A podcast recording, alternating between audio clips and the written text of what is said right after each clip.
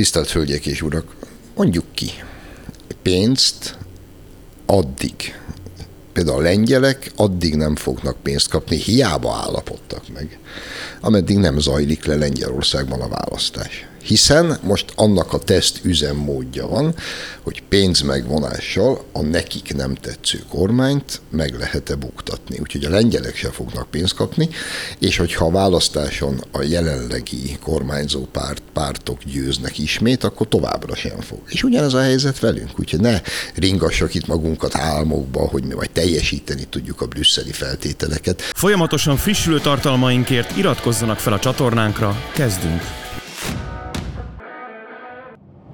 Köszöntöm a kedves hallgatókat, a nézőket, a kedves vendégeket, Bajer Zsoltot, szervusz, szervusz. És Vecán Zoltánt. Szervusz, sziasztok. Szervusztok. Ez itt a Mandiner reakció, a hét fejleményeit elmezgetjük, meg persze megfejtjük a világot, kezdjük rögtön Gyurcsány Ferenccel. Azért gondoltam, hogy vele kezdjük, hogy legyünk vidámak az elején, aztán ugye biztosan fogunk beszélni, ha már Bajer Zsolt Zelenszkijnek öltözött, és Dögczé Gyula is van a nyakában a háborúról, de viccet nem félretéve, tehát fletónál maradva, ugye ő most robbantott egyet, egy fotóval, pontosabban egy jelenettel, amiről fotók készültek, így pontos. Ráczné Földi Judit, akiről a Válasz Online rántotta a lepet, miszerint offshore ügyekbe keveredett, elfoglalhat, elfoglalhat, elfoglal, csak kimondom, elfoglalhatta a helyét a parlamentben, és fogadta a gratulációkat, és elsőként pártelnöke Gyurcsány Ferenc járult hozzá egy forró ölelésre, és közben a kezét is leszorította a háta mögött a teljes parlamenti patkó csodálkozására, és azóta is emészgetjük a képet.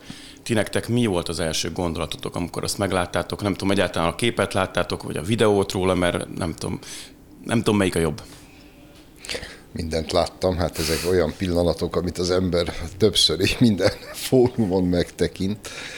Ugye mondják, hogy a testbeszéd az sok mindent elárul a pszichéről, hát valószínűleg a, az is sok mindent elárul például egy férfiről, hogy hogyan ölel meg egy nőt. Hát ez az ölelés, ez a, a kézlefogással együtt, ez maga volt a, hogy kell ezt most korrekt, vagy ilyen politikailag korrekten, vagy modernül mondani, ez a toxikus maszkulinitás, azt hiszem ennek volt a tökéletes megnyilvánulása. A patriarhátus szó is eszembe. Patriarhátus, toxikus maszkulinitás, amit még akarsz. Ez a szerencsétlen nő, ez ugye hát gyakorlatilag egy ilyen gúzsba szorítva ott állt és tűrte, hogy ez az alak ott valamit lihegjen a nyakába. Egyszerre nevetséges, hátborzongató, visszataszító. És szegény Vadai Ágnes volt a legszomorúbb. Nem Dobrev Klára? Hát nem tudom, ő nem, nem, tudom, nem, nem volt ott, de, de alig, hanem azóta megnézte párszor. Ja. Hát igen, részben ugye ez egy nagyon szép nőnapi beköszöntés most ezzel. Részben meg, hogyha arra gondolunk, hogy ugye ő ezt azzal magyarázta, amely Gyurcsány Ferenc azzal magyarázta, hogy ez egy előre megbeszélt baráti gesztus volt, hát ha a toxikus maszkulinitás, menni fog, toxikus maszkulinitás, leírom százszor füzetembe, hogyha, hogyha ez az egyik olvasata, a másik az meg ugye ebből, ennek ugye az eszenciája a dominancia maga. Tehát a törzsfő, mint olyan, az hát felavatta, beavatta, magához vonta. Az alfa hím körbe pisilte a nőstényt, igen. Még hogyha ennek nincs is férfinői vetülete, akkor is ugye itt egy erős dominancia kimutatás volt. Hogy... Pontosan. Ja, csak, bocsánat, csak közben kikerestem, hogy mit is súgott, búgott uh, Gyurcsány Ferenc uh, Judit fülébe, mert ugye hát ez a történetek ilyen kis minimális ága, kis ágaboga is kerekedett, nevezetesen, hogy a Telex megkérdezte a dé ká sajtóosztályát, hogy ugyan mi hangzott el ott a háttérben, és a következő... És még Felcsút is kikapott a hétvégén, ezek a te napjaid, súgta Juditnak Gyurcsány Ferenc.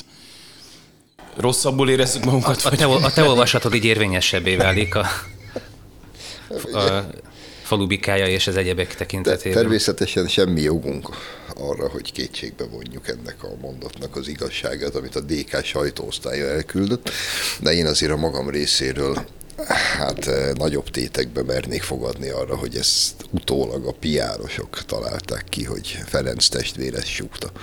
Lehet, hogy csak valami artikulálatlan mondatocska volt. Minden esetre alig, hanem a magyar politika történet nem legizgalmasabb rejtélyei közé tartozik. Például az összödi beszéd kiszivárogtatásának módjáról máig nem tudunk annyit, hiába kérdezzük a dé ká sajtóosztályt. Egyébként őket bármiről hiába kérdezzük, ritkán kapunk tőlük választ.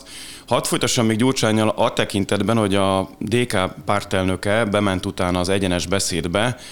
Itt megbeszéltük a műsor előtt, hogy aztán csak három közül csak én láttam ezt a produkciót, és szenvedélyesen megmagyarázta ezt a jelenetet.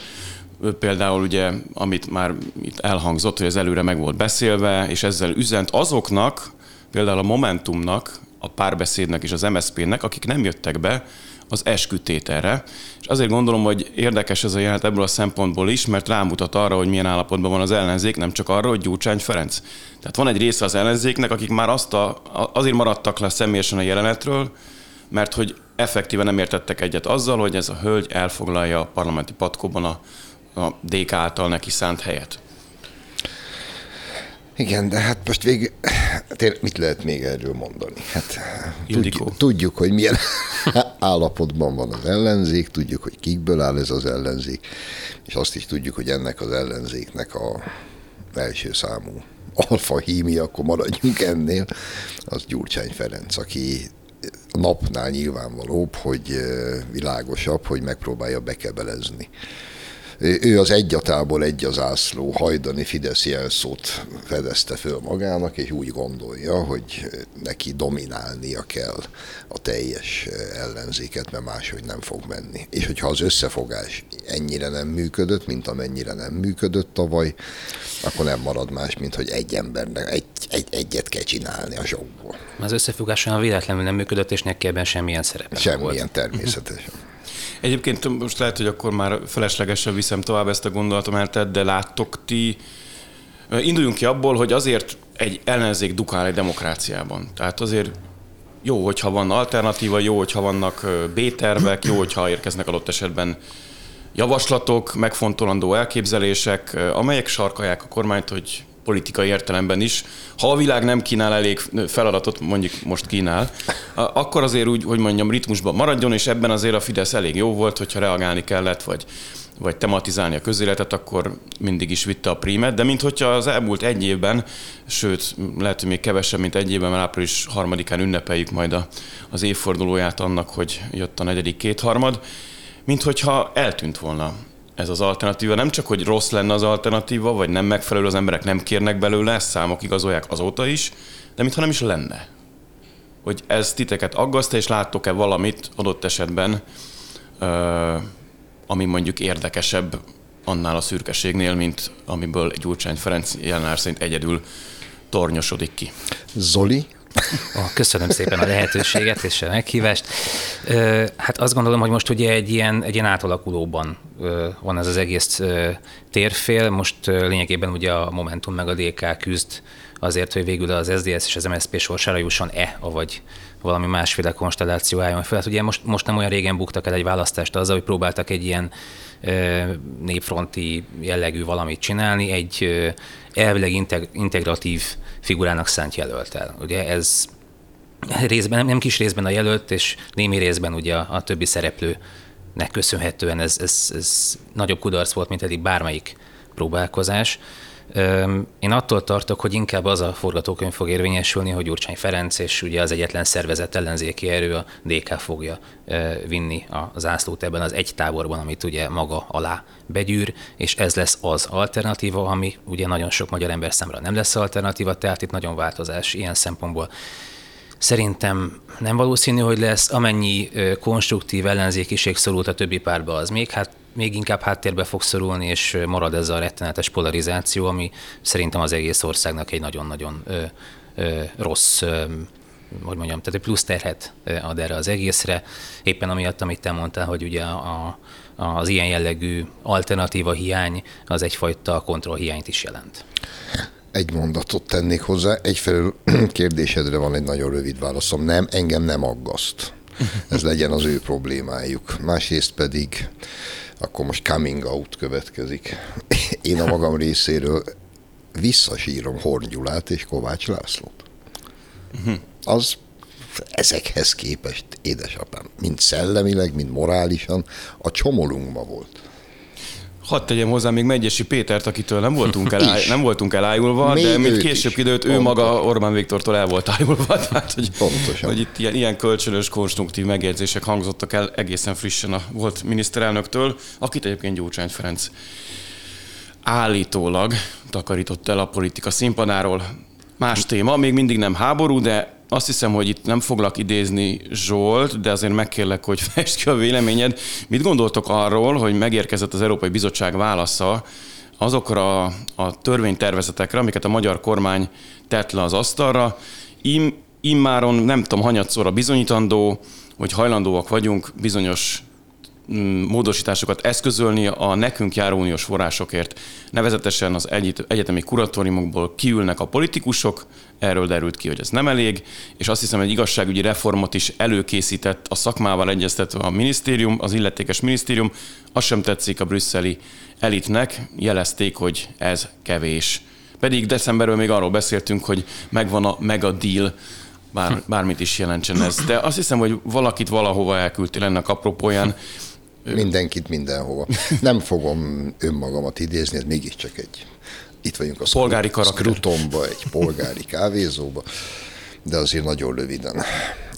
Egy, egy pillanatra nézzük meg ennek az egyetemi alapítványok és kuratóriumoknak a történetét. Ugyanis ez nem azzal kezdődött, ami aztán már a nyilvánosságban teret kapott, nevezetesen, hogy Brüsszel ide befögött, hogy a politikusok részvétele a kuratóriumokban neki nem tetszik. Ez, ezt megelőzően fél évvel jelezte Brüsszel, hogy neki ezzel baja van.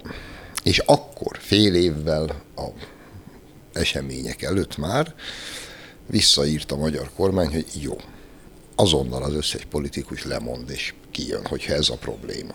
Mire visszaírt Brüsszel, hogy nem, egyáltalán nem ez a bajuk, nyugodtan maradjanak, hiszen náluk is számos kuratóriumban ott ülnek.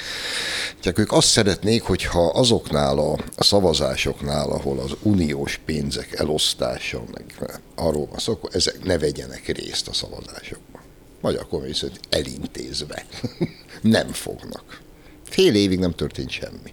Majd fél év után ide, miután ezt, ezt kérték, mi teljesítettük, utána jöttek, hogy nem, ki kell lépniük. Kiléptek. Most már ott tartanak, hogy a takinénivel is problémájuk van. És ez minden... A narancsárga pólója. Pontosan, és ez minden vonatkozásban így van. Tisztelt hölgyek és urak, mondjuk ki, pénzt addig. Például a lengyelek addig nem fognak pénzt kapni, hiába állapodtak meg, ameddig nem zajlik le Lengyelországban a választás. Hiszen most annak a teszt üzemmódja van, hogy pénzmegvonással a nekik nem tetsző kormányt meg lehet-e buktatni. Úgyhogy a lengyelek sem fognak pénzt kapni, és hogyha a választáson a jelenlegi kormányzó párt, pártok győznek ismét, akkor továbbra sem fog. És ugyanez a helyzet velünk, úgyhogy ne ringassak itt magunkat álmokba, hogy mi majd teljesíteni tudjuk a brüsszeli feltételeket, mivel hogy ezek a feltételek nem objektív feltételek, hanem egy politikai szándékhoz rendelt újabb és újabb elmebajok, felejtsük el. És azon elgondolkodtál néha, hogy finomabban fejezd ki magad mi, úgy, mint most? Nem úgy, mint a blogon? Amikor... Ja, a blog, amit a amit blogon... el lehet olvasni a mandiner pont hu felületén szemléztük is, illetve a Blogstár a... Bádó blogján is. A blog az egy, más, az egy másik műfaj, és... Igen, tehát hogyha én mindig számolnék tízig, mielőtt, mikor fölford az agyvízem, akkor nyilván, hogy finomabban fejezném ki magam. De egyébként meg úgy vagyok vele, hogy mióta a mi imént kivesézett és kielemzett összellenzékünknek, nem tudom hány éve, öt-hat éve az az egyetlen jelszava, hogy ó egy gé, és erről zászlókat és kitűzőket gyártanak, azóta nem mindegy, hogy én hogy beszélek. Uh-huh. Zoli, te hogy beszélsz? Választékosan és rendkívül szépen, hogyha elszámoltam tízig. Sajnos csak ötig tudok számolni, úgyhogy ez nem mindig jön össze. Nem, hát nekem alapvetően... Hiszen jobb oldali vagy. Hiszen, hát ráadásul meg még, ha lehet ezt súlyosbítani, akkor ezzel még lehet talán. Nekem alapvetően ez a van sapka, nincs sapka történet, ami, ami látszik az összes ilyen jellegű Európai Bizottság irányából, vagy bármilyen Európai Uniós intézmény irányából érkező ö, elvárások tekintetében, és nekem csak kettő ilyen élményem van, ami, ami mondhatni félig meddig személyes. Az egyik az teljesen az, amikor az Európa tanács, nem az Európai Tanács, hanem az Európa Tanácsnak jött ide a Greco nevű korrupcióellenes ilyen felmérős delegációja. Tehát ugye ez nem uniós, de tehát mondjuk úgy, hogy össze-európai történet, akkor láttam mennyire, pont amit te is leírtál egy ilyen meghallgatást, mennyire liturgikus jellegű. Tehát a megfelelő kérdéssel megfelelő választ várják el, és aki nem a megfelelő választ mondja, arra mondjuk nincs idő. Vagy hümmögnek és tovább lépnek. Ott is pontos. Megvoltak azok a jobboldali és baloldali újságírók, akiket még hívtak, a baloldaliak elmondták az összes olyan dolgot, amit tulajdonképpen felmondták a saját publicisztikai e, műfajban írt cikkeiket, e, bólogattak, jegyzeteltek, oké, okay, szót kapott a jobboldali, mondott valamit, mm-hmm, oké, okay, next topic will be the, nem tudom. És akkor mentek tovább. Tehát nem tudom, hogy ebből mennyi szivárog át oda. A másik történet, az meg a médiapluralizmus monitornak a jelentése, e, ami ugye úgy néz ki, hogy kettő hogy mondjam, baloldali kötődésű, vagy ellenzéki kötődésű újságíró leírja ezt a magyar média helyzet, hogyan néz ki. Pontozza ezt már nem is a saját ötletei szerint, hanem a központból kiadott pontozó tábla szerint, amivel ők maguk sem mindig értenek egyet, ezt nekünk is elmondták egy interjúban, mert olyanok vannak benne, hogy ugye ott kockázati elemzések vannak, hogy már az magas kockázati besorolást kap, hogyha mondjuk öt éve, öt éven keresztül nem volt kutatva a nők média reprezentáció, tehát akkor a nők veszélyben vannak, mínuszpont, stb. Ez megy tovább egy, egy ellenőrző stábnak, ami szintén a, talán Bajomi Lázár Péteren kívül mindenki ott szintén egy kicsi, hogy mondjam, na mindegy, tehát ott is van egyfajta ellenőrzés ennek, és ez megy tovább a döntéshozók felé, felé, akik ennek alapján mondanak valamit a magyar média helyzetre, és akkor már olyan marhaságokkal jönnek, mint, mint ugye a klubrádió frekvenciája, és egy csomó olyan dolog, ami ugye toposszá közhelyé vált, de ugye mögé már nem mennek, hiszen ők megkapták az elvileg objektív jelentést. Tehát nyilván, amikor ilyen meghallgatásokból, meg ilyen jelentésekből táplálkozik egy döntéshozó, még ha akármilyen jó indulatú is lenne, vagy akár, sem, vagy akár tartanász az objektív, semleges valamiféle intézményi szemléletet, akkor is óhatatlanul abba az irányba tudod, hogy már pedig itt akkor oda kell csapni, hiszen baj van. Uh-huh. Hát van. Csak egy kiegészítés. Ha már ennyire aggódnak a nők helyzetéért Magyarországon, akkor javaslom, hogy nézzék meg, hogy hogy ölel Gyurcsány Ferenc, és akkor ebből vonjanak le következtetéseket. Másrészt pedig, hogy, hogy kik ugatnak ide, hogy itt mi van veszélyben, meg hogy gyerekek, hagyj fényezzem a Mandinert. Egész nyugodtan. Tegnap egyik nagy kedvencem, Kohán Mátyás cikkét olvastam este, és kihullott a hajam. Az... Mert hogy ugye Kohán leírja, hogy... Reggelre csoda történt. A finn... Én sok Kohánt olvasok. A finn parlament külügyi bizottságának alelnöke, aki évek óta küld el minket anyánkba, minden vonatkozásban, most többek között Ukrajna ügyében, ez a csávó effektív szovjet ügynök volt. És ő szivárogtatta ki a Kekkonen, Brezsnyev titkos találkozó részleteit a svéd sajtónak, hogy ezzel lehetetlen helyzetbe hozza a saját elnökét. Bonyolult ez a Nyugat-Európa. Te apukám, és a kis szovjet ügynök Féke ez ellensúlyok. Most elmagyarázza nekünk, hogy miről szól a demokrácia, meg hogy kell viszonyulni az oroszokhoz. Hát nem megcsókolják a hátam végét. Hát egészségükre. Nekem a Transparency International jut eszembe, aki minden évben korrupciós indexet tesz közzé, és ugye ez úgy készül, hát most nyilván ennek van egy ilyen részletesebb módszertana is, de nagyjából leegyszerűsítő úgy készül, hogy megkérdezik az embereket, hogy ön szerint korrupt hely Magyarország? Hát én azt olvastam a Telexen, hogy igen. Hát akkor ez az. És akkor szépen ezt összesítik, nyilván vállalkozók, cégvezetők, stb., de hogy pontosan kiket kérdeznek, meg miért, az ő személyes ö, módszertanuknak a, a folyamánya. A mintavétel az teljesen... Teljesen szubjektív, tehát nem effektíve ez egy bűnüldöző szervezet, vagy egy annak egy, egy civil változata. Na mindegy, ezt ismerjük most már jó pár, kétezer-tíz óta élesednek ezek a, az akciók, úgyhogy ö, nagyjából erre számíthatunk a továbbiakban is. Summa summarum, az Európai Bizottság úgy tűnik, hogy nem lelkesedik az iránt, hogy kapjunk uniós forrásokat. Te akkor meghoztad a tippedet, nem is fogunk. Nem. De... De. De. Bocs. Nem csak azt akarod mondani, hogy mielőtt mindenki a szívéhez kapna, hogy mi lesz velünk, azért egy dolgot rögzítsünk. Ha holnap az Európai Bizottság megvilágosodna, és hirtelen mindenki tisztességes és objektív lenne, és egyszerre átutalnák az összes létező pénzt, ami jár nekünk. Ez a magyar gé dé pé egy egész hét tized százaléka. Úgyhogy mi ezt bárki azt hinne, hogy nem tudunk élni az brüsszeli pénzek nélkül, ne ringassa magát ebbe. Tudunk élni a brüsszeli pénzek nélkül, nyilván jól jönne, de ha nem lesz, ettől nem fog az Orbán kormány megbukni. Jó, hát szakértők azt mondják, hogy ez ilyenkor egy üzenet a piac felé, és hogy több a, nem az értékét kell nézzük az összegnek, hanem az üzenetét.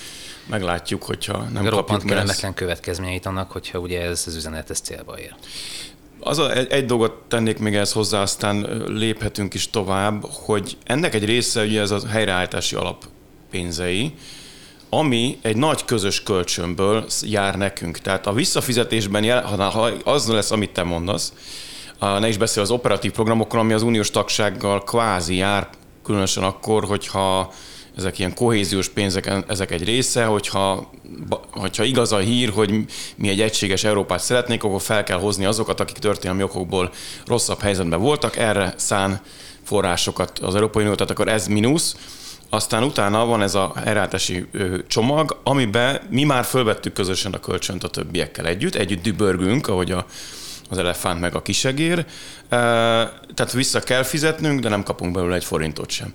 Ilyenkor szokta elkezdeni Fritz Tamás magyarázni, hogy hát akkor mit keresünk mi ebbe a klubba, de én nem mennék el idáig. De odáig elmennék. Én, addig én sem, hogy mit keresünk ebbe a klubba, bár erről is van véleményem, de az gyerekek. Amikor majd eljön a visszafizetés pillanata, és itt mi leszünk az elsők, akikhez majd jönnek a kalappal, hogy akkor utaljuk a lét, na akkor viszont majd azt kell mondjuk, hogy mit, nem találom. Mit, nem találom. Nincs meg a pin kódom. Valahogy nincs meg a pin kódom, elvesztettem a bank, az ország bankkártyája elveszett. Sajnos nem tudjuk visszafizetni a ránk eső részt. Legyen így. Van még ami hozzáfűzni valód? Huxit vagy... Hát huxított semmiképpen. Rengeteg olyan egyéb történet van ebben az egész Európa projektben, amit nem lehet. Kezdve a határon túli magyarokhoz való... Például. Tehát, hogy nagyon-nagyon sok olyan dolog van. Oké, okay, a benes dekrétumok ügyében láthatjuk, tehát politikai, meg, meg kisebbség védelmi dolgok tekintetében láthatjuk, hogy nem feltétlenül mindig előrelépés ez, de ha mondjuk összehasonlítjuk, teszem azt a... Oké, okay, a szerbek zárójelben mervelőképpen jó a viszony, de ugye ott megint, a, megint az államközi viszonytól függ az egész, de amikor ott van Ukrajna, és megnézzük, hogy ott milyen Kárpátalján a magyarok helyzete, akkor azért azt elmondhatjuk szerintem, hogy az unión belüli magyar kisebbségek helyzete jelentősen jobb, mint azoké, akiknek száz százalékig attól függ, hogy éppen mit gondol az adott többségi nemzetnek, az állam vezetésének a, a, a nem tudom, ideológiai szerinti elképzelése arról, hogy mit kéne csinálni kisebbségekkel. Hát Ukrajnában látjuk, hogy itt totális bedarálás van. Még egy pillanatra visszaugranék az előző kérdésre. Szerintem ez az egész bizottság kontra Magyarország történet nem tudott volna annyira eldurvani, hogyha nincs ez a háború. Mert ez egyrészt gazdaságilag egy olyan csapást mért mondjuk akár térségünkre, akár különösen Magyarországra, ami, ami nehézkessé tette azt, hogy mi most telibukszával mondjuk azt, hogy kösz, akkor, akkor tartsátok vissza, amíg ki nem találjuk, hogy mi lesz, mert nincs már akkora mozgástér ebben a dologban. Úgyhogy nem biztos, hogy ezt feltétlenül a választásokhoz kötik, ezeknek a kifizetését lehet, hogy egyszerűen az alkupozíciók változása. Nyomják, nyomják, nyomják, hát ha, és hogyha nem, akkor utána azt mondják, hogy jó, akkor ezt meg ezt, ő vegye le a sapkát, ő tegye fel a sapkát, és utána valami, vala, valamit megbeszélünk. Elvégre a, elvégre a német autóipar fele az, az abból él, hogy itt dolgoztat olcsón a térségben, nem tehetik meg velük szemben azt, hogy ne tudjon menni a, a, a, a strádán a, nem tudom, Mercedes szállítmány uh-huh. alkatrészek mondjuk. Tehát akkor huxit nem, de a pofánkat se fogjuk be. Pontosan. Na. Jó, visegrádi négyek, a lengyelek szóba kerültek, ugye ők se kapnak pénzt, de a háború ügyében nagyon egymásnak feszültünk. Miközben beszélgettünk itt, szóba került, valahogy így picit úgy éreztem, hogy szóba kerül ez a téma, az, az még menthető szerintetek? Ez egy gyors kis idézőben mellékszál, talán mindennél fontosabb, de azért nem. Csak a lengyelekhez egy mondat, hogy ugye mindenben megállapodtak, ha rossz indulatukban nézem, akkor mindenbe lefeküdtek, a háborúval kapcsolatban viszik a mainstream nyugati álláspontot, sőt, sőt, sőt, sőt ők, ők, ők mennek a legelső sorba. Ehhez képest nagy, közös nagy kedvencünk Guy Verhofstadt nincs egy hete, hogy ha, kirohanást intézett, hogy nincs alkú, Varsó akkor sem kaphat pénzt, hogyha a háborúban a jó oldalon áll. Ezt mondta Verhofstadt bácsi, csak hogy a lengyelek is értsék, hogy miről szól a történet. Én nagyon szeretném, ha menthető lenne a vé négy. Én a lengyeleket mondjuk lélektanilag megértem, politikailag nem. Totál tévúton vannak, szerintem. És nyilván, hogy Magyarország és Lengyelország a első számú motorja a vé négyeknek. Csehországban az új elnök, hát ő nagyjából olyan múlttal rendelkezik, mint az imént idézett finn külügyi bizottsági alelnök. Tudjuk, hogy ki volt, a katonabácsi, ő most az elnök, ő is, mint neofita hittel teljesen ráment a háborús stripre. Igen, a cseh katonai rények azok mindig legendásak voltak. A legnagyobb katonai hőstettük az volt, mikor Szlávatáék kidobták a Habsburgokat az ablakon. Igen, szóval... De már nem. Leszoktak a defenestrációról. Igen, de a, viszont a szlovákok, én tettem föl a blogomra, mert hogy a világ sajtó figyelmét elkerült ez az apróságot, március harmincadikán gyerekek, olyan tömegtüntetés volt Pozsonyban, hogy ihaj, és a tömeg rosszia, rosszia üvöltéssel vonult fel, majd azt üvöltötték ezen túl, hogy Amerika takarodj haza. Mm. Tehát azért a szlovákoknál szerintem kicsit más a hangulat, és ott a közellegnek a választások. Nyilvánvaló, hogy a jelenlegi gárda el lesz zavarva. Nem tudom, mi lesz. Nem tudom. Mondjuk arról vannak kutatások, hogy a szlovák társadalomnak fele, majdnem fele valahogy így az, az, az inkább az oroszoknak.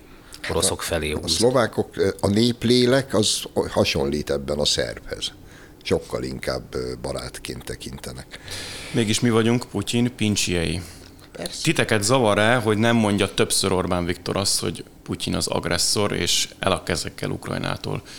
Mindig, mindig, mindig mondja, de hány nem elég. Hányszor kéne mondania, hogy elégszer mondja? Vagy, vagy mi a, mi a mérőszám? Melyik, melyik uniós intézmény milyen pontrendszere szerint kell hányszor mondani a kulcsszót ahhoz, hogy ez elég legyen? Azt nem tudom, de azt tudom, hogy Verhofstadt úr, az imént idézett belga liberális nagyság, ő ezt gyakran teszi szóvá, vagy twitteli ki modern eszközökkel élve, hogy ez felháborít, amit Orbán Viktor művel itt Európa közepén, nevezetesen, hogy orosz barát politikát folytat, és ezzel mindig elgondolkodom, hogy egy kicsit már úgy, úgy, úgy elengedjük a fülünk mellett ezeket a mondásokat, de hát, olykor-olykor nem ártana talán helyre tenni, hogy, hogy legalábbis én a magam nevében beszélek, közöm sincs az orosz barátsághoz, az orosz kultúra, meg az orosz civilizáció kedvelője vagyok, emellett az európai civilizációs vívmányok és kultúra rajongója vagyok, és az európai jövő iránt aggódó magyar állampolgár, és emellett tudok mondjuk X-et húzni Orbán Viktor mellé egy választáson, mégsem érzem magam mondjuk úgy konfúz állapotban. De valamiért ez a kép, ez borzasztó erősen kialakult. Nyilván nem tudunk ellene semmit tenni, csak adott esetben beszélni róla, hogy zavar-e minket, mit tehetünk ellene, kell-e valamit tenni ellene. Vagy ez ugyanaz, mint az előző téma, hogy tök mindegy, mit mondunk, mármint a magyar kormány, vagy a magyar politika, vagy akár megmondó emberek, tök mindegy, mit mondunk, mert elengedik a fülük mellett, hiszen be van rakva egy polcra a magyar kormányfő, ott is marad. Hiába teljesít feltételeket az Európai Bizottsággal való tárgyalásokon, hiába ítéli az agresszort, ha nem úgy és nem eléggé, akkor ez kevés. Kevés, és mindaddig kevés is lesz, ameddig Magyarország nem szállna bele a háborús hisztériába, és mondjuk nem kezdenénk el mi is fegyvereket szállítani Ukrajnába, vagy legalább nem engednénk meg, hogy rajtunk keresztül vigyenek fegyvereket, és a többi, és a többi. Viszont akkor itt most legyünk egy picit komolyabbak. Egy nagyon idős bácsi, aki egy nagyon-nagyon nagy tekintély, nincs felhatalmazása, majd megmondjam, kiről beszélek, és teljes szellemi frissességnek örvend, ő említette a minapi, olvasgatván a napi sajtót, és ő világ sajtót is olvas, mert több nyelven beszél, és azt mondta, hogy pontosan ugyanolyan érzése van, mint ezerkilencszázharmincnyolc-harminckilencben volt a a sajtót olvasva. Ez egy kilencvenkilenc éves ember, akiről beszélek. E, és nekem is ilyen érzésem van, annak ellenére, hogy nem éltem akkor. De, de a vilá... Nem a Mandiner kapcsán. Nem. A világ kezd, a világ kezd, meg, meg nem kezd, a világ szügyig gázol az elme bajba. És, és egyáltalán nem látom a, a végét, vagy a kiutat ebből, mert hiszen ez nem is lehet más, csak egy ilyen, egy ilyen önmagát erősítő spirál, lefele tartó spirál, aminek viszont nem tudjuk, hogy mi van az alján. De, de ki kell mondani azt a tragikus mondatot, hogy ma szerintem nincs olyan forgatókönyv, ami száz százalékig ki tudná zárni, hogy kirobban a harmadik világháború.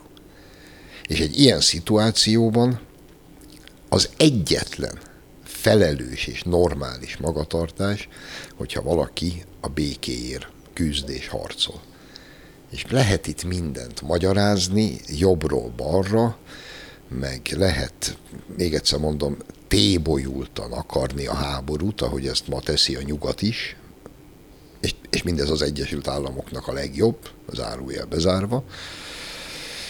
Felelőtlen, felelőtlenség, aljasság, és, és mindig, mindig ez a mondat lebeg a szemem előtt, hogy igen, az amerikaiak hajlandóak lesznek az utolsó ukránig harcolni, mert ez egy, mélyen egyetértek azzal, ez egy proxy háború, ami gyakorlatilag az Egyesült Államok vív, és miközben ukránok tízezrei halnak meg értelmetlenül, bár mondjuk az egyetlen fél, akinél legalább föl lehet vetni, hogy tudja, hogy miért harcol, azok az ukránok, védik a hazájukat. Itt hadd tegyem zárójelbe, a két kelet-ukrajnai megye lakosságának összetételében kilencvenöt százalékban orosz.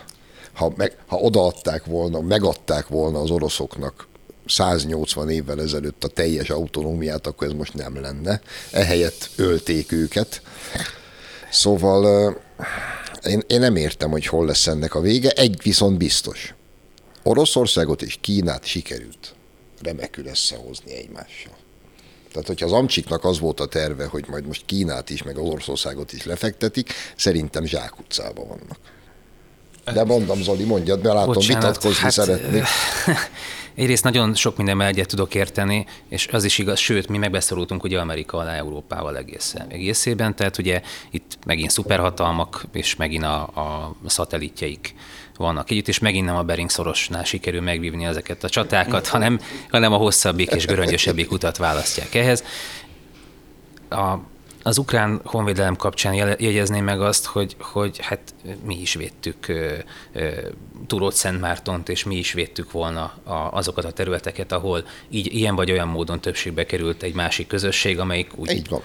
Így van. És ahogy mondjuk szerencsétlen szlovák, szlovákok sem voltak száz százalékig a csehszlovák állameszme támogatója, amikor a kis falujába bevonultak a bevonult a légió, akkor nem feltétlenül, sőt volt, ahol tüntettek ellene, tehát hogy, hogy, hogy ott, ott sem feltétlenül volt meg ez a, tehát nem annyira egyértelműek ezek a helyzetek szerintem, de, de ilyen szempontból én meg teljesen meg tudom érteni az ukránoknak a honvédő harcát, abszolút. Mert ez ilyen szempontból az. Akkor is, hogyha nem ezer éve van ott a határuk, meg ezer éve van országuk, hanem. Ebben nincs közöttünk vita, és, és annyira ikonikus nekem, és egy Egy eljövendő nagy filmnek akár a kiinduló pontja is lehet ez a szerencsétlen.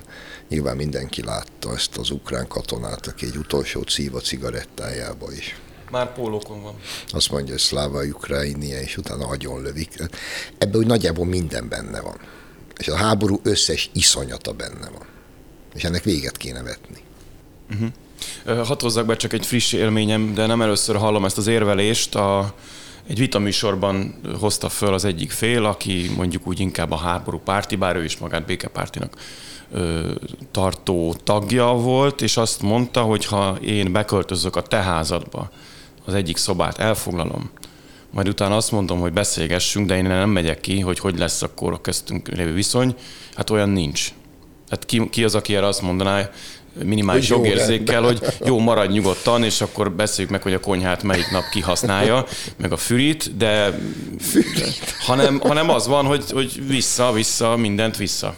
Nyilván. Csak ugye amikor békéről meg fegyverszünetről beszélünk, abban ugye benne van, valóban benne van, hogy jelenállás szerint mondjuk a Krímből, hogy az oroszok visszamenjenek, ahhoz nagyon nagy córesz kell orosz szempontból, nem valószínű, hogy ez valaha is bekövetkezik. Tehát gyakorlatilag ott helyzetről beszélünk. A Krímből nem fognak kimenni az oroszok. Ezt rögzítsük, mert szerintem nem fognak kimenni. Hát az... És elég sok háborút vívtak azért, hogy megmaradjon a Fekete-tenger kijáratuk, és nem hiszem, hogy most van az a pillanat, amikor feltartott kézzel hazamennek. Hát erre én se tennék nagy téteket. Amikor a, az amerikai száról mindketten pedzegetétek, mondtam, hogy majd visszatérnék rá, egy friss hír jött ezzel kapcsolatban, nyilván ennek is van köze a háborúhoz, de a zöldítéshez is van köze. Rögtön itt Bajer Zsolt ingére mutatok, aki Zelenszkij már ennek, ennek szerint nem csak a Zelenszkij outfitet hozza, hanem a modern európai ö, fenntarthatósági gondolkodást is beemelte ide a műsorba, amit én is szándékozok, ugyanis a Volkswagen akkumulátorgyárat akar építeni, hát nyilván most állítólag, nem tudom, hogy teljesen valide az adat, és szakértőtől hallottam, Várkonyi Gábortól, hogy tizenkétszeresére kell növelni az akkumulátorgyártási kapacitást Európában ahhoz, hogy azt az bizonyos, éppen a németek által megfúrni készült euh, dílt sikerüljön betartani, hogy itt kétezer-harmincöt vagy harminc után új euh, benzinüzemi vagy dízelautót ne lehessen forgalomba állítani. Rengeteg aksigyára van szükség, például Debrecenben is épül egy, ha minden igaz, de most erre ne térjünk ki, illetve ha gondoljátok, szüljétek bele a mondandótokba. De Volkswagen az nem Kelet-Európát választja, úgy tűnik, mert ugye erre is pályázik a régió, hanem úgy néz ki Amerikát. Ugyanis sokkal, de sokkal nagyobb támogatást kapnak ehhez az akkumulátorgyár építéshez az ottani államtól, szövetségi államtól, mint bármelyik európai országtól. Most, ha ez egy folyamatnak a kezdete, akkor ez egy egészen új aspektusát és következményét jelenti majd mindannak, amit most az európai gazdaságban látunk. Tehát az, a, az az ország, amelyik az európai értelme vett ipar csúcsát képviseli még mindig, és annak az egyik csúcsa az autógyártás, nekiállt Amerikán gondolkodni, gyakorlatilag kitelepült, kitelepíteni a gyártást. Tehát nem Kínába telepítik a gyártást, nem a félperifériára vagy középperifériára, nem tudom melyik szó létezik egyáltalán, hanem Amerikába. Ez még nem egy száz százalékos döntés, de ha már ilyen híreket olvasunk, bennem így összeszorul valami, hogy hoppá, mi lesz veled Európa? Nem két, csak emiatt, de... Két-három hónappal ezelőtt a német uh, gépjármű iparosok szövetsége, vagy mi abban nem tudom, hogy hívják, de amelyik így tömöríti a német autógyártás szereplőit, már kimondták azt a mondatot, hogy ha a német kormány tovább folytatja ezt a fajta gazdaságpolitikát, és itt mindenbe a szankcióktól kezdve a zöld elmebaig, akkor ők a maguk részéről elkezdenek azon gondolkodni, hogy becsukják az ajtót, és úgy, ahogy van, kiviszik a gyártást az Egyesült Államokba két hónapja. Ugyanezt bejelentette már a legnagyobb gyógyszergyártó cégük, a Bayer koncern. Sajnos nem rokonok. Pont akartam kérdezni. Mert hogy irgalmatlan mennyiségű energiát használnak, mindez idáig ezt olcsó orosz gázból megoldották, most nem tudják, hogy miből fogják megoldani. Ők is Amerikát nevezték meg, mint lehetséges új gyártó helyet, és még valamelyik, nem tudom a nevét elfelejtettem, de a legnagyobb német vegyipari koncern. A bé es ef. Pontosan, így van. Ezek mind közölték, hogyha minden így marad, akkor csá, mennek az egy. Mi marad Németországból? Kérdezem zöld én, gondolat. És ezt, ez zöld gondolat, és ezt Hansi, meg Klaus, aki ül otthon, vajon mit szól ehhez? Bár azt tudom, hogy Klaus mit szól ehhez, mert egy svájci határ közeli kisvárosból éppen most telepíti ki az önkormányzat a benlévő német nyugdíjasokat, hogy aliékat be tudja telepíteni a helyükre, és azt hiszem, ez vicc, pedig nem. Levelet írtak, hogy el kell hagyják az önkormányzati olcsó bérlakásaikat, ja. Mert nem tudják a migránsokat hova tenni. És azért emlegettem Klausot, mert egy Klaus nevű hetvennyolc éves agyvérzéses nyugdíjas erre annyit írt vissza, hogy köszönöm szépen, ez nekem a halálos ítélet. Na, tehát ez ma Németország. És akkor visszatérve az iparhoz, hát nem, nem erről szól az egész háború? Egyes, az Egyesült Államok ezt szeretni. És ez folyik. És lehet itten állati szépeket mondani, meg zöld gondolat. Egy pillanatra hazatérünk, én itthon mit hallgatok? Orosz gáz nem. Szenet ne égessünk. Atomenergia, nem? Atomenergia, paks kettő föl se épüljön, sőt egyet is zárjuk be, a fát nem vághatunk ki, viszont mindenhol legyen fincsi, jó meleg, olcsón. Ha? És most már Greta Thunberg is a... És a szélerőművek ellen tüntet Greta. Most akkor mit fog történni? Mert nyilván mókuskerekekkel nehéz lesz, arról nem beszélve, hogy szegény mókusok sorsát is majd akkor figyelembe kell. Már a mókusokat is kiköltöztetnek. Te itt mindenki hülye. Itt mindenki? Egyedül vagyunk, Tibor. Ha már Horn Gyulát egyedül maradtunk, Tibor. Ez a, ez a mondás jut eszembe, és tényleg néha ilyen érvényesnek is tűnik. Jó, még két aprót, apró, két óriási témám van, de, de időben az meg apró.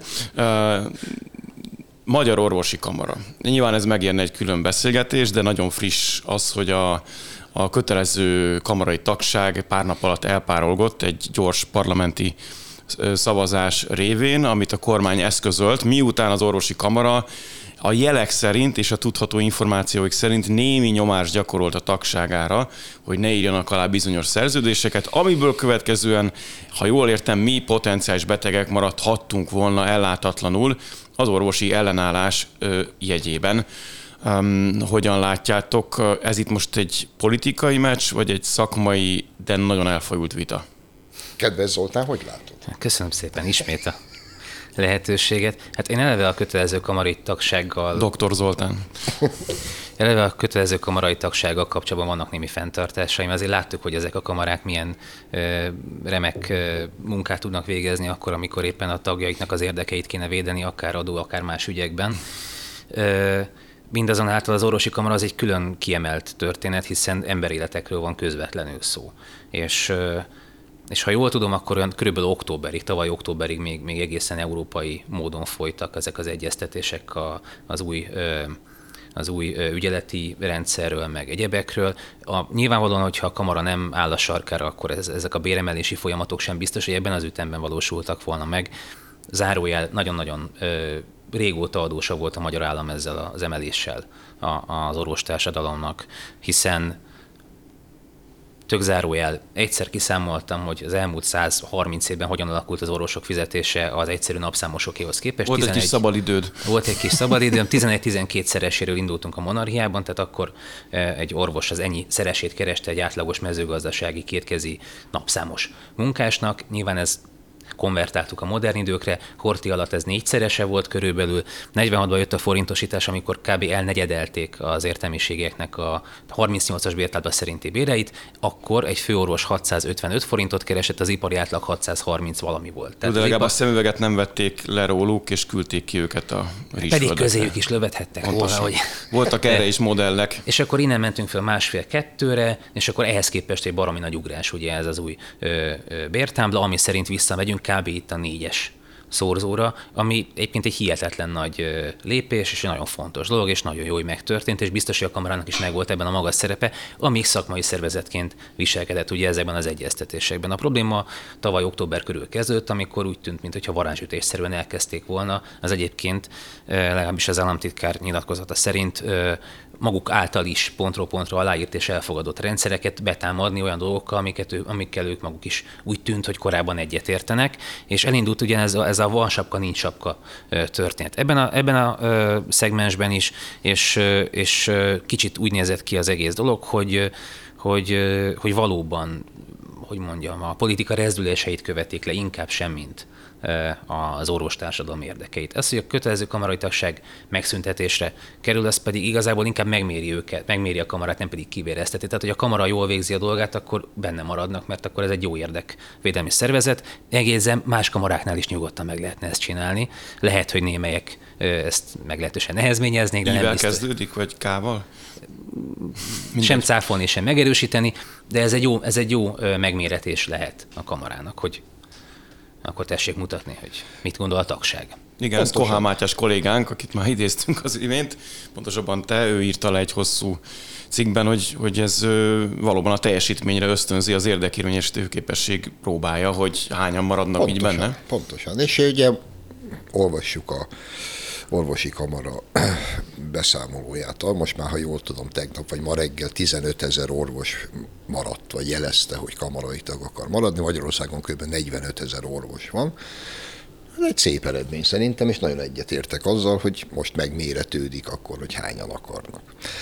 Egyetlen mondat kiegészítésképpen, hogy az én családomban annyi az orvos, elhajítok egy kavicsot, biztos, hogy egy valami orvos rokkont fogok fejbe találni. És van ennek egy ilyen eleddig szóba nem került vetülete, és most maradjunk kifejezetten a körzeti orvosoknál és az ügyeleti rendszernél, ami most megszüntetésre került. Ugyanis azok tiltakoznak a leghangosabban, és ezt nem tudtam, ti se. Itt ez úgy működött, hogy voltak olyan orvosvállalkozók, akik egész megyéket, vagy akár több megyében az összes ilyen ügyeleti, körzeti orvost egy ká ef té-be ők foglalkoztatták, és az állami fejpénz felét eltették, és az ügyeletet végző orvos meg csak a másik felét kapta meg. Most ennek vége van, most a teljes fejpénzt meg fogja kapni az, ügy, az effektív munkát végző körzeti orvos. Hát az nyilván boldog lesz, akinek meg a ká ef té-je mehet a levesbe, az meg rettenetesen fő van háborodva, de az meg pont nem számít. Uh-huh. És az egész ö, körül még van egy olyan részlet, hogy a mentőszolgálatot is bevonják. Gondolom, ők náluk gonoszabb és rosszabb emberek nincsenek a világon, mert úgy tűnik, mintha egyes orvos képviselők úgy beszélnek erről, hogy ez valami visszalépést jelent nekik, nyilván, hogy együtt kell működniük a mentőszolgálattal. De ez én nem értek. Az jut eszembe még róla, hogy azért Kincses Gyulának hívják a... a Magyar Orvosi Kamara elnökét. Nyilván demagógia valamilyen szinten, de talán mégsem, hogy amikor Gyurcsány Ferenc az évértékelőben azt mondja, hogy vagy vele, vagy ellene, tehát ezt üzente a tüntető tanároktól kezdve a tüntető orvosokig, hogy addig rendben van, hogy tüntetünk a kormány ellen, de az már nincs rendben, hogyha megegyezünk bármilyen kérdésben. És utána Kincses Gyula, a, az egykori államtitkár, aki az orvosi kamarát vezeti, egyszer csak hozza a fordulatot, bár ugye nem Zoli tavaly októbert mondott, az igazi befeszülés az, az, az most történik nyilván ezekben a hetekben. Hát hogy, hogy nem kicsit úgy kezd viselkedni, mintha a kiegyezést nem tartjaná elfogadhatónak. Lehet, hogy belelátok valamit ebben az időrendiségben, ebben a dologban, de ez egy igen veszélyes történet lenne, hogyha valóban politikai szálak mozgatnák az orvoskamara elnökét, és nem az lenne a célja, hogy az általa képviselt köztestületet jobb helyzetbe hozza. De ez spekuláció nyilván, illetve egy rossz májúság a részemről. Nem, az viszont nem spekuláció, hogy amennyire tudom, az Magyar Orvoskamara ajánlásai szerint lett átalakítva, igen, az ügyeleti rendszer, ami ellen most ez a Magyar Orvoskamara őrjöng. Ez nem, ez nem kóser így. Uh-huh. Hát meglátjuk, hova fut ki a történet. Még egyetlen téma, és tényleg csak pár perc, jön a pápa. Azt hiszem, hogy Zsolt, neked voltak kritikus mondataid Ferenc pápával kapcsolatban, és megint a polgári karakter szól belőlem, hogy ezt így fogalmaztam meg. Örülsz-e neki, hogy érkezik immáron harmadszorra, kvázi harmadszorra, két és félszeres, ezt nem fogom tudni kimondani, tehát hogy több mint, kétszer, több mint kétszer fog jönni, amiután már itt volt. Na jó, tehát áprilisban érkezik Ferenc pápa, a katolikus egyház feje, akivel azért a migráció, bevándorlás, európai ügyek kapcsán igen komoly csörték voltak, nem csak közted és közte, hanem mondjuk a magyar kormány és Ferenc pápa és a Vatikán között, de minthogyha egy nagy egymásra találás van lennénk. Két téma, amiben biztosan nagy az egyetértés, az egyik a családpolitika és szembenállás az el em bé té kú őrülettel, és a másik pedig a béke. Igen. Örültök-e? Mit szóltok hozzá? Mi ennek a jelentősége szerintetek? Akkor hogy kezdjem egy személyes vallomással, mert ugye előszeretettel olvassák mindig a fejemre, hogy én csúnyákat mondtam Ferenc pápáról sok-sok évvel ezelőtt, ami igaz. Akkor én még luteránus voltam.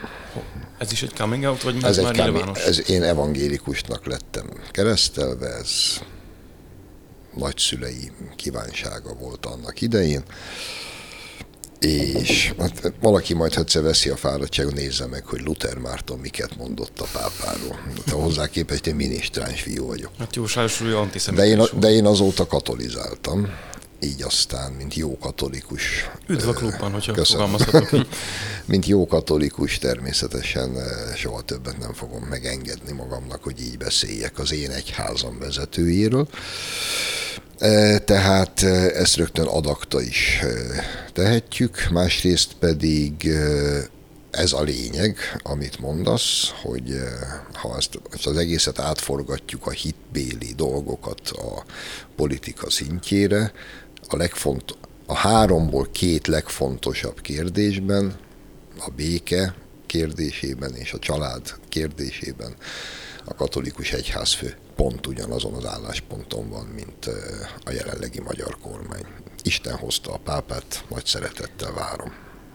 Mi lenne a, mi lenne a harmadik, amire gondolsz, és amire célzol, hogy... A migráció. Nem. Ja, igen. Hát mondjuk ez meg ö, eredeztethető abból, ugye, hogy honnan, honnan jött, jön, hol született, pontosan, milyen nyilván. Tapasztalatok értékes. Nyilván. Igen. Uh-huh.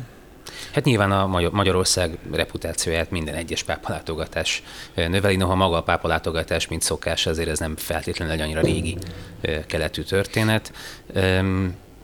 Én a, én a Somjóit láttam igazából ennek az egésznek a, a csúcsának, és szerintem ezután is azt fogom látni, mert ugye ott egy, egy, egy tényleg ortodox tenger által ostromolt porlik mint a szikla közösséghez ment el annak, annak azon a napján, amikor, amik, ugye nem, tehát nyilván egy hét diffivel, de, de mégis abban az időszakban, amikor, amikor ott ez mindenki számára fontos, és nyilván ott meg lehet, megmutatkozott a román kicsinyeskedés minden létező tekintetben, de ennek ellenére egy nagyon fontos szakrális élmény volt szerintem minden résztvevő számára.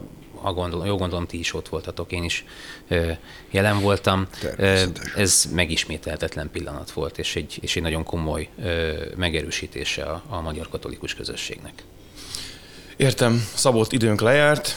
Köszönöm szépen, hogy itt voltatok. Mi köszönjük. És köszönjük a figyelmet. Tartsanak velünk legközelebb is. Ha tetszett a videónk, iratkozzanak fel a csatornánkra, és kövessék a Mandinert minden lehetséges fórumon.